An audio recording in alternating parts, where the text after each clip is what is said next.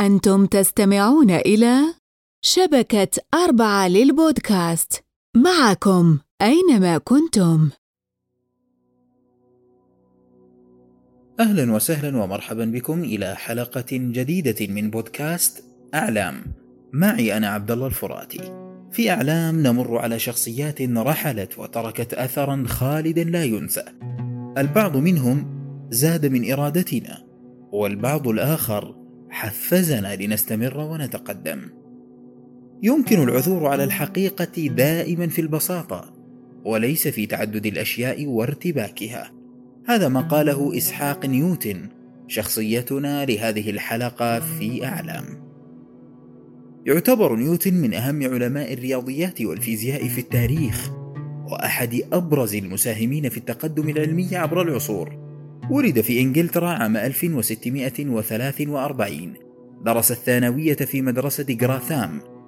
وكانت المدرسة تتبع نهج أرسطو الفلسفي إلا أنه كان يفضل طريقة تدارس الفلاسفة المعاصرين أمثال رينيه ديكارت وغاليليو وكيبلر. تعرف على علم الكيمياء من خلال أحد الصيادلة عندما كان يدرس في المدرسة ودرس في جامعة كامبريدج. في عام 1665 طور معادلات رياضية وأصبحت فيما بعد تسمى بعلم الحسبان. وبعد حصوله على الشهادة الجامعية في نفس العام أغلقت الجامعة أبوابها كإجراءات وقائية ضد وباء الطاعون. ولازم نيوتن بيته لمدة عامين وتفرغ فيها للحسبان وقوانين الجاذبية والبصريات. حصل على الماجستير في عام 1669 عندما كان عمره 27 عاما. من الممكن أن نعتقد أن حياة نيوتن كانت هادئة وعادية ولكنها في الحقيقة كانت مليئة بالتحديات مثل الانهيارات العصبية والخلافات مع غيره من العلماء إلا أن نجاحاته العلمية لا يمكن تكذيبها أو إنكارها حتى. وأكيد أعزائنا المستمعين جميعكم تعرفون أسطورة التفاحة التي ساهمت في إلهام نيوتن لاكتشاف الجاذبية. فيقول إن حبة تفاح سقطت على رأسه كانت إلهاما له باكتشاف الجاذبية. وما قدمه إسحاق نيوتن فكان أول اكتشاف علمي له طبيعة الضوء الحدث الذي شكل هزة في العالم. فخلال مجموعة من التجارب التي أجراها واكتشف فيها أن الضوء الأبيض العادي مزيج من جميع ألوان قوس قزح وقد صاغ ونشر قوانين الحركة والجذب العامة بالإضافة إلى قانون الجاذبية. قال عنه ألبرت أينشتاين إسحاق نيوتن أذكى شخص تواجد على الأرض. كان صديقه الفلكي الشهير إدموند هالي داعما له فقد كتب نيوتن أفكاره في كتاب المبادئ بإلحاح منه. وتحمل إدموند تكاليف صدور الكتاب. قال ذات مرة عن عمله إذا كنت أرى أبعد من الآخرين فهذا لأنني أقف على أكتاف العمالقة.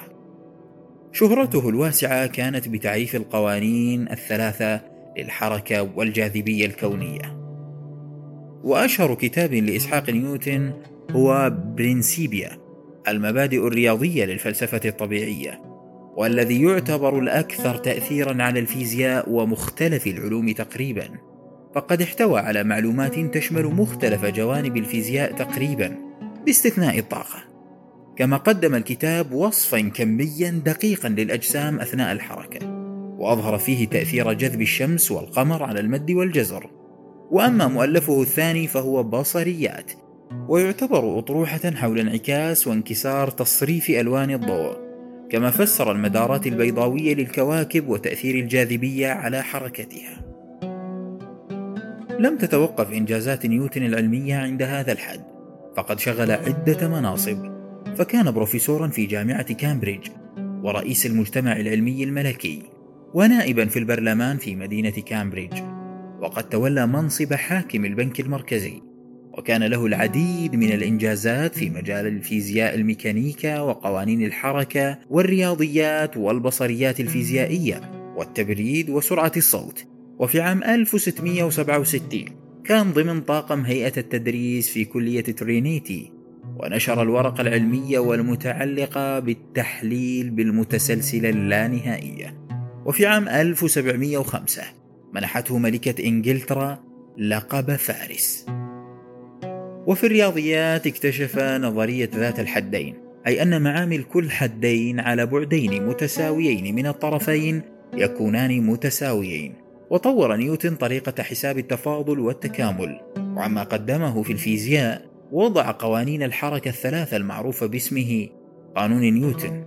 ووضع قانون الجذب العام الذي نص على أن أي جسمين في الكون توجد بينهما قوة تجاذب تتناسب طرديا مع حاصل ضرب كتلتيهما وعكسيا مع مربع المسافة بينهما.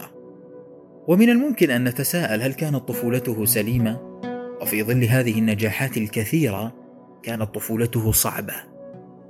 فوالده كان مزارعا وكان اسمه أيضا إسحاق نيوتن وتوفي قبل ثلاثة أشهر من ولادة الطفل نيوتن. وتزوجت والدة نيوتن عندما بلغ نيوتن ثلاث سنوات. وتركت طفلها الصغير تحت رعاية جده وجدته فأثرت طفولته التي كانت بعيدة عن والدته عليه من حيث إحساسه بعدم الأمان.